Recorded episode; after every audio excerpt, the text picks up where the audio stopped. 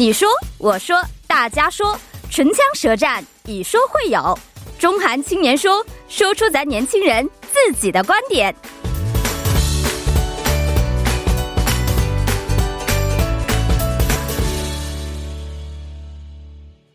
中韩青年说，说出两国年轻人自己的观点。那每周日的中韩青年说呢，将会邀请中韩两国青年代表，围绕当下中韩两国年轻人共同关心的话题来展开讨论。嗯，今天呢，作为中国青年代表出场的是来自某公司的秘书严艳霞，严女士，你好。哦，大家晚上好。你好。那另外一位也是我们的老朋友了，是韩国青年代表翻译员高耶林高女士，你好。各位大家好。两位好。呃，今天呢，我们要探讨的这个话题呢，呃，是比较引起社会。呃，关注的这么一个话题啊，对，所以今天特意请来两位女士的青年代表来一起讨论一下这个话题。呃，这个话题呢，就是近日韩国破获了一起引起韩国民愤、影响极其恶劣的性剥削的案件啊，被称为 N 号房事件。那么案犯们呢，是通过威逼利诱女性拍摄性剥削的视频，通过社交平台建立多个秘密的聊天房间。那将被威胁的女性啊，甚至当中有未成年的女性作为性奴隶的对象。那并且在房间内共享非法的拍摄视频和照片，啊，且涉及高达二十六万名的性犯罪者的案件。那么目前的韩国警方啊，已经拘捕了为首的博士赵朱斌啊，并且公开了其个人的信息。所以今天呢，和两位青年代表来探讨一下这个 N 号房轰动全国的性犯罪案件啊。呃，两位应该了解这个案件了是吧？对对对。中国这边有报道是吗？呃，中国是有报道。其实这个呃案件爆发之后，呃，就是这个案件出来之后没几天，因为我相信在韩国的一个呃韩国的小伙伴们都会知道有一个社交平台，嗯，它那个平台呃叫奋斗什么，反正里面就会有一个比较详细的一个报道。完了之后，完了像中国的一些媒体啊，包括就陆续的都会出来这样的新闻。嗯，是是是。所以刚开始在韩国听到这个案件的时候的。感觉什么样的？哎，我的震惊应该是对我的感觉可以用三个词去概括一下，就是说，第一个就是愤怒，我愤怒于就是这些人要通过这样的一个不法途径去谋取利益。嗯，那么第二个就是非常震惊，因为大家通过这个事件都了解到，很多人其实是未成年的。是对，无论都说这个是运营者哈，还是说被害者也好，嗯，所以这个方面我还是挺让人震惊的。是完了，第三个就是有点失望，而且是特别失望。嗯，因为大家我应该都知道。在过去那一年里面，无论说是政治人，还是说一些娱乐圈，包括呃，比如说一些以 Me Too 为首的一些很多的活动，但是都没有引起说一些政府官员去形成一个正确的认识，去那个出一些有效的方法去呃抑制这样的事情再次发生。这是我的一个想法。是没错。呃，那想问一下我们的高女士啊，听说这个案件之后的感受是什么样的呢？我觉得我当时的第一反应呢，可能跟其他的群众是差不多的，觉得非常的愤怒。那第二呢，也觉得非常的心寒。但是现在想回来，就觉得好像没有一个很适合的词汇能够真正的去表达当时的这个心情。好像觉得说所有的词汇去描述当时的这个情感的话，都是太轻了。嗯。那到现在为止呢，我个人也觉得有点不可思议。我是就是还是在想到底这些人怎么能是一个理性的人，能做能够做出这种事情来？是是是，没错。其实呃，站在男性的立场当中。中啊，我们看到这个事情的时候，所以我可能跟女性的感感觉可能有一些差异在里面啊。那我们觉得这件事情是完全不可以发生的一件事情。首先呢，二十六万个人对参与到其中，怎么才现在才被暴露出来？是不是？这一点我觉得也是让人匪夷所思的。但是作为女性呢，这个立场来讲，可能会更加的。感同身受一些，觉得更加的会震惊一些，是吧？是的，是的，是的。嗯，是的。那刚才我们也探讨了一下啊，以前的这个 Me Too 的这样的一些运动呢，并没有完全引起社会的广泛的一些关注，包括法律方面的一些加强。嗯，所以两否是两位是否认为这个针对女性的性犯罪案件在韩国其实有一些比较严重化的一些趋势呢？嗯，我觉得吧，呃，从某个角度来看的话，确实有这个严重化的趋势。但是我所说的这个严重化，并不是说这个事件的数量增多了，这一点我不能确定。嗯，但是我想谈到的一点就是，犯罪行为造成的结果变得更加严重了。比如说这次 N 号房事件的话，就是犯罪方式就是利用这个聊天群，就是涉及了网络。嗯，所以说受害者们受到的这个伤害范围呢，变得更加广泛了。所以从这个角度来看，我觉得确实是变得更加严重了。是，嗯，那。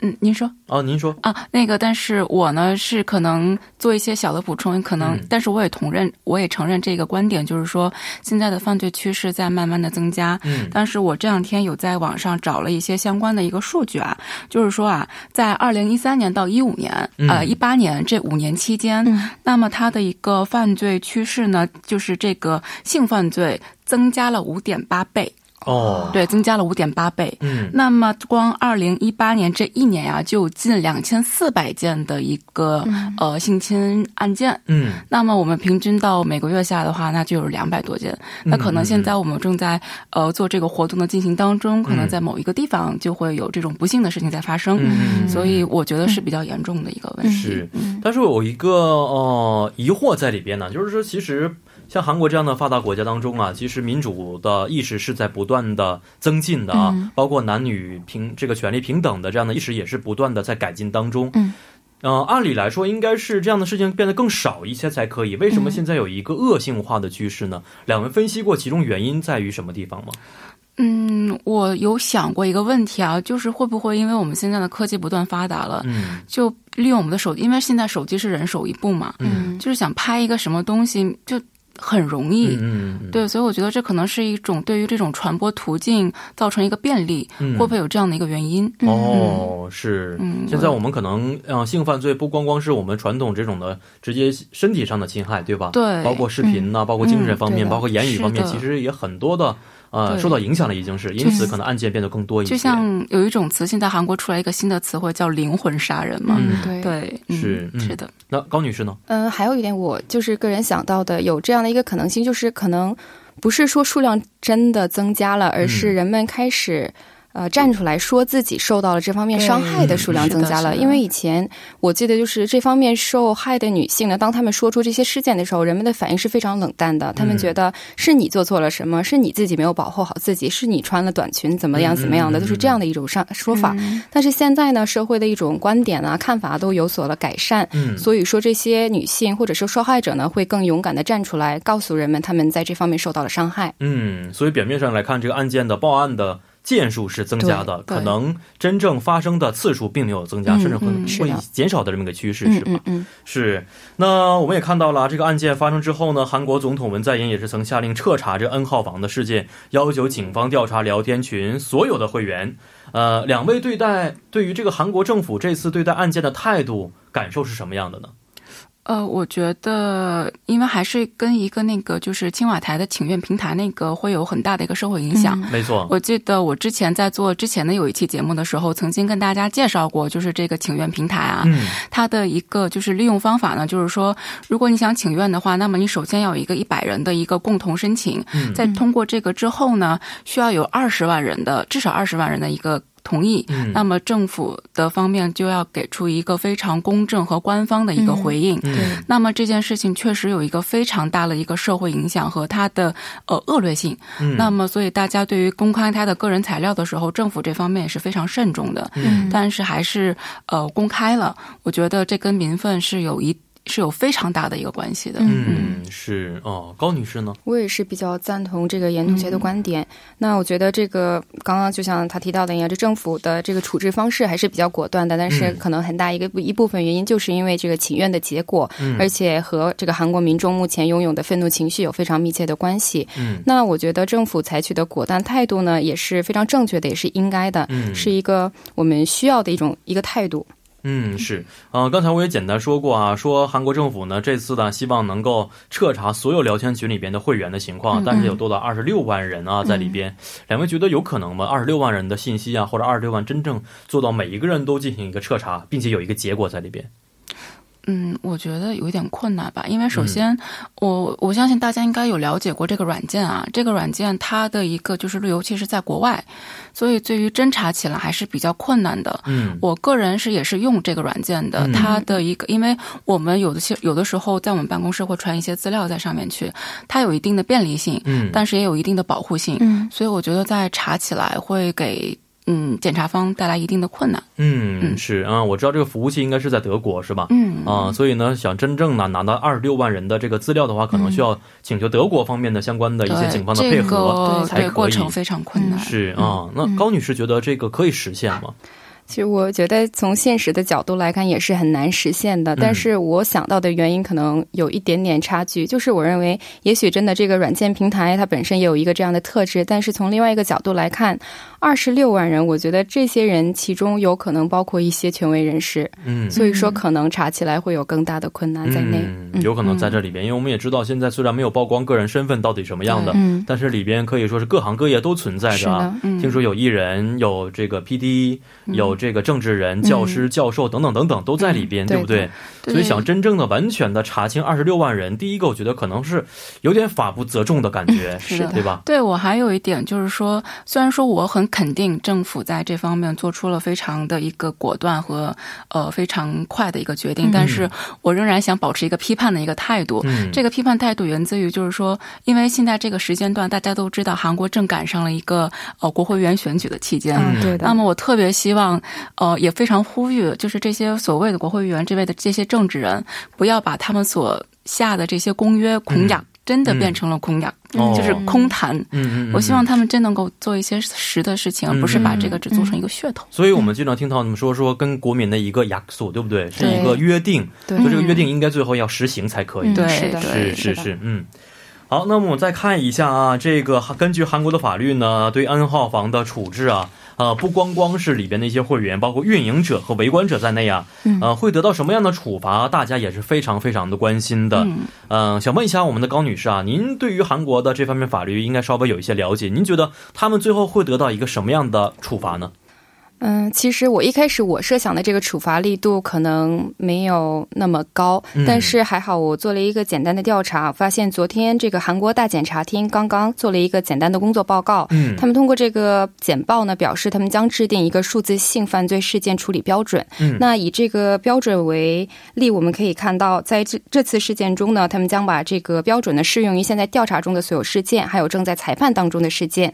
那根据这一标准呢，检方将不论参与程度。拘留所有的这个涉及组织性性剥削视频的制作者，而且主犯呢最高判刑会是在十五年以上，或者呢根据这个犯罪性质会判处无期徒刑。嗯，还有除此以外的一些盈利为目的的传播视频者，或者说其他呃传播这些视频或者持有这些视频的人呢，也都会受到相应的处置。嗯，哦，是，所以现在看起来最高的可能是一个十五年的这么一个有期徒刑，是吧？嗯，是的，或者是无期徒刑，或者是无期徒刑，是要看到这个人的犯罪。的程度到底是什么样的？嗯啊，这是韩国的一个情况。如果这件事情是发生在中国的话，中国会呃相应的处置的这个力度是什么样的呢？呃，跟韩国，我刚才听我们的高老师简单介绍一下，我发现跟韩国还是有一些区别的。嗯，那么我也做了一些简单的一些啊，就是调查。那么如果说是在中国的话，那么如果说是性侵的话呢，属于属它是属于公众场所强奸妇女。嗯，那么可以处十年以上有期徒刑、无期徒刑。但不同的是，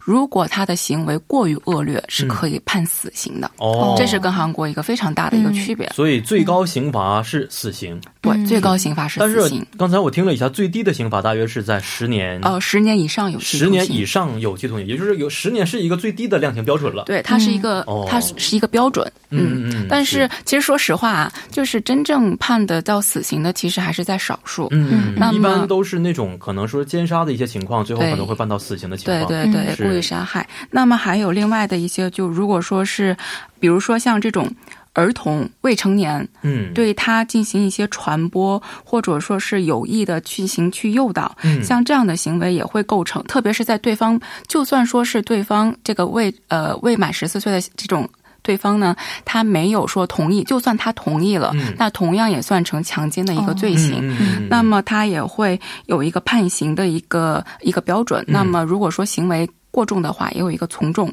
的判决哦，从重处罚的这么一个加，相当于量刑上的一个加重的，是的程度啊，是哦。那呃，高女士听完之后觉得怎么样？两国之间的这个差距？呃，我觉得可能这个死刑方面 就是有一个很大的差距，因为韩国虽然有死刑，但是我们并没有已经有二十年没执行过，对，可以说其实是一个名副其实的无期徒刑。对，所以说可能在这方面，我觉得死刑给人的感觉可能是不一样的。如果更加严厉一些，可能会对犯罪分子产生更大的恐惧感，让人们能够不再去对，是的，是是。韩国这边的强奸或者这样的一些案件，最低的量刑标准大约是在。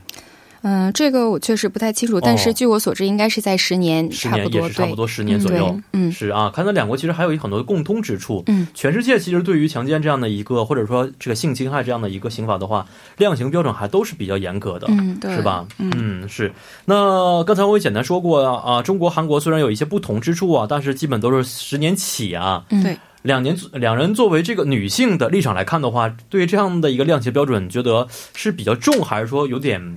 微不足道呢，再应该加强一点才好。其实我觉得，在说这个轻重之前，应该在我们再回头去看一看它这个量刑的一个标准。嗯，它其实这个法律里面，你真的去看里面的文字的时候，其实有很多东西它并没有去严格的标准化，嗯，或者说是更详细。嗯，有一些东西它是带一种模糊性的。那比如说，我拍了，那我传了一个视频，但这个视频其实是我做的，嗯，但是里面没有出现我的面容，或者说没有我的脸，没有对方的脸，嗯，只是出现身体的局部部位。嗯，这种情况之下，可能就会。逃避一些法律的一些措施，那他真正的判刑结果可能就会呃变成减轻，所以他就会量刑。嗯，这样的其实影响问题就很多。像这样的情况，法律并没有明文标志，所以真正在判刑的过程当中，对于法院、对于审判官来说，其实是有一个很大的一个干扰作用。嗯，所以韩国这边我听说的应该是按照这个最后的判决案例来作为一个标准，是的，给后面的一些案例做一个引导性，是吧？嗯，并不是完全依靠法律的条文来去进行判判决的，是的。是，嗯，那高女士呢？我觉得这一点确实有点难说，因为毕竟不论这个量刑到底轻还是到底重，我觉得都弥补不了这个受害者受到的伤害的程度。嗯，那另外一点我想提一下的就是关于这个请愿要求公开二十六万会员信息的一个想法。那有些人觉得这个也可可以成为一种呃惩治的一个方式。嗯，那近期呢，我们看到这个 N 号房事件曝光之后呢，网络上出现了一些喊冤的人群，就是他们进到了这个 N 号房之后，发现呀要公开信息了怎么办？他们就说自己只是出于好奇心去了一次，那有些人甚至说他是一个正正当当的一个消费者，因为他是付费去看一个观看一个成年人的内容嗯视频，所以说自己没有错。那我觉得我们看到这种行为举止的话，就觉得这些人好像没有丝毫的反悔的意思意思。嗯所以说，就是看到人们的这些反应，我觉得可能我们不论判出什么样的一个量刑，可能都是有点轻了。哦，是。哎，我前天也听说韩国的某一位政治人士也是站出来说到。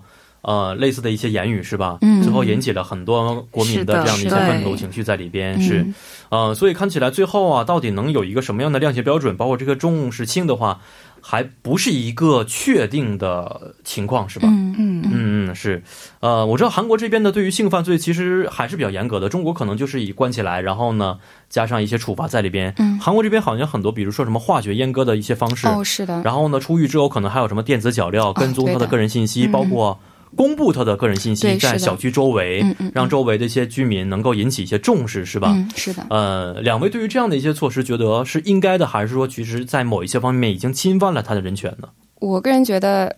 如果说从一个人权的角度来看，我们可以说是侵犯了他的人权。但是谈到这一点之前呢，我们需要看到他的行为有没有侵犯其他人的人权。嗯，那他所造成的这个伤害，我刚刚也提到了，就是什么样的一个量刑的，都无法弥补这个受害者已经受到的伤害。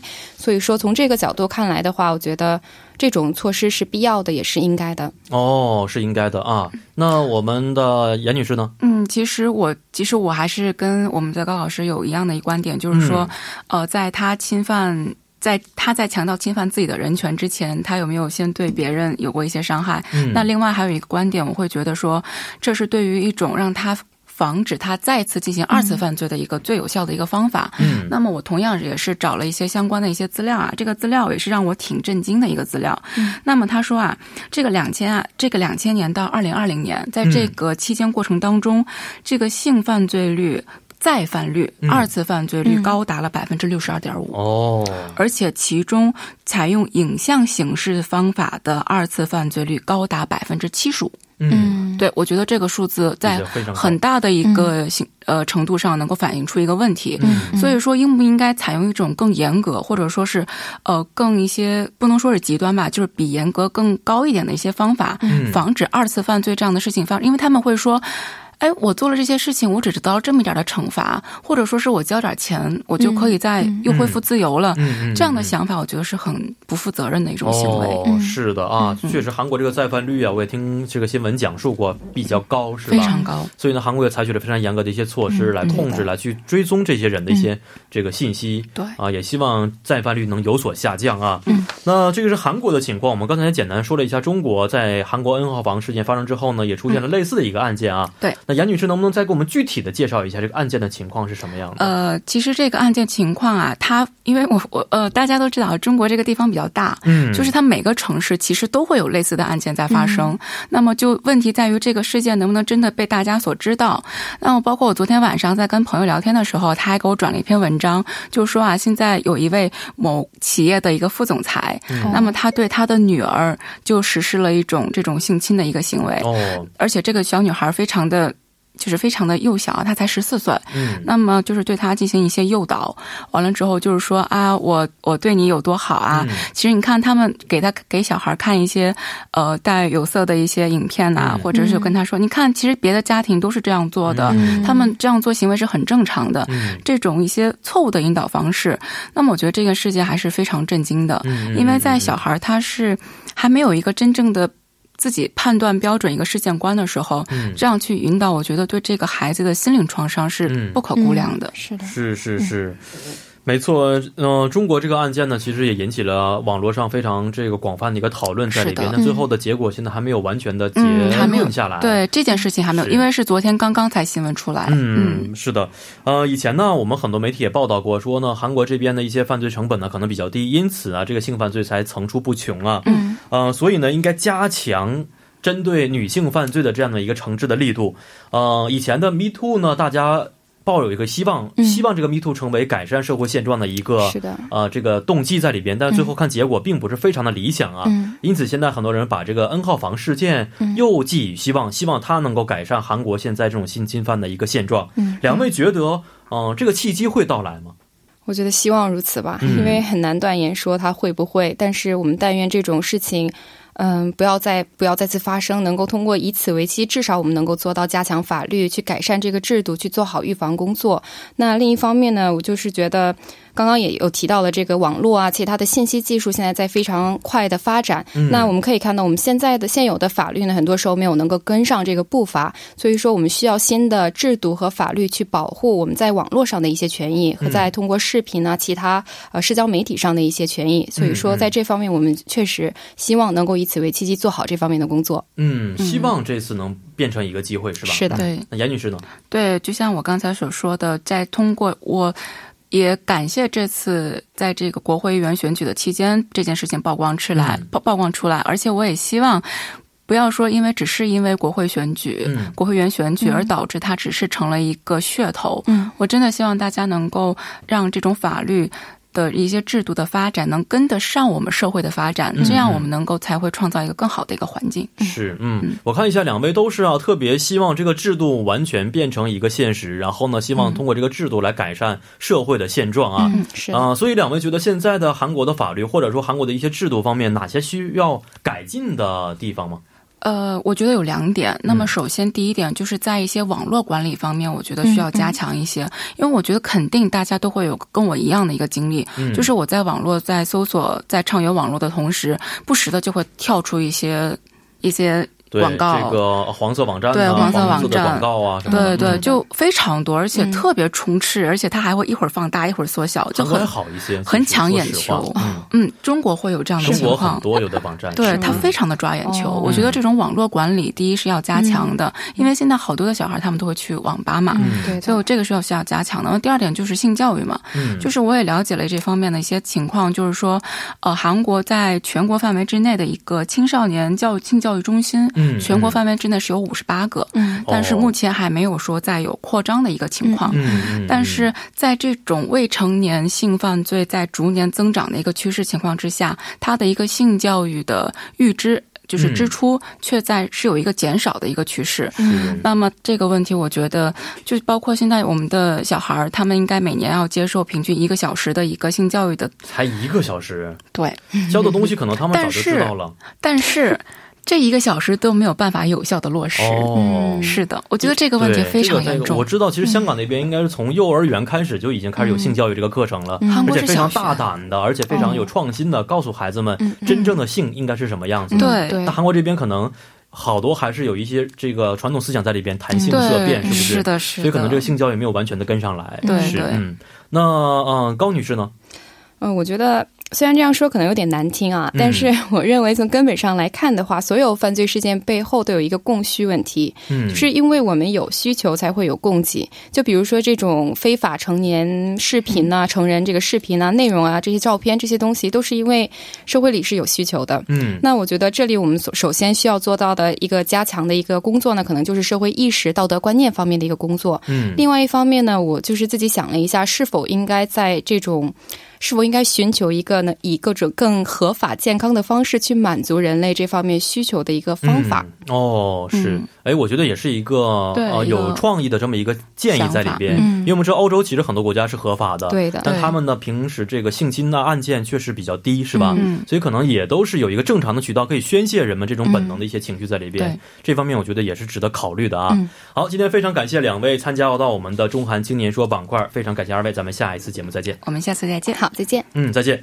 那伴随着今天我们中韩青年说节目的结束，也到了跟您说一声再见的时间了。节目最后，代表作家尹月和董爱莹以及制作人刘在恩，感谢您的收听。明晚八点幺零幺三信息港继续邀您一同起航。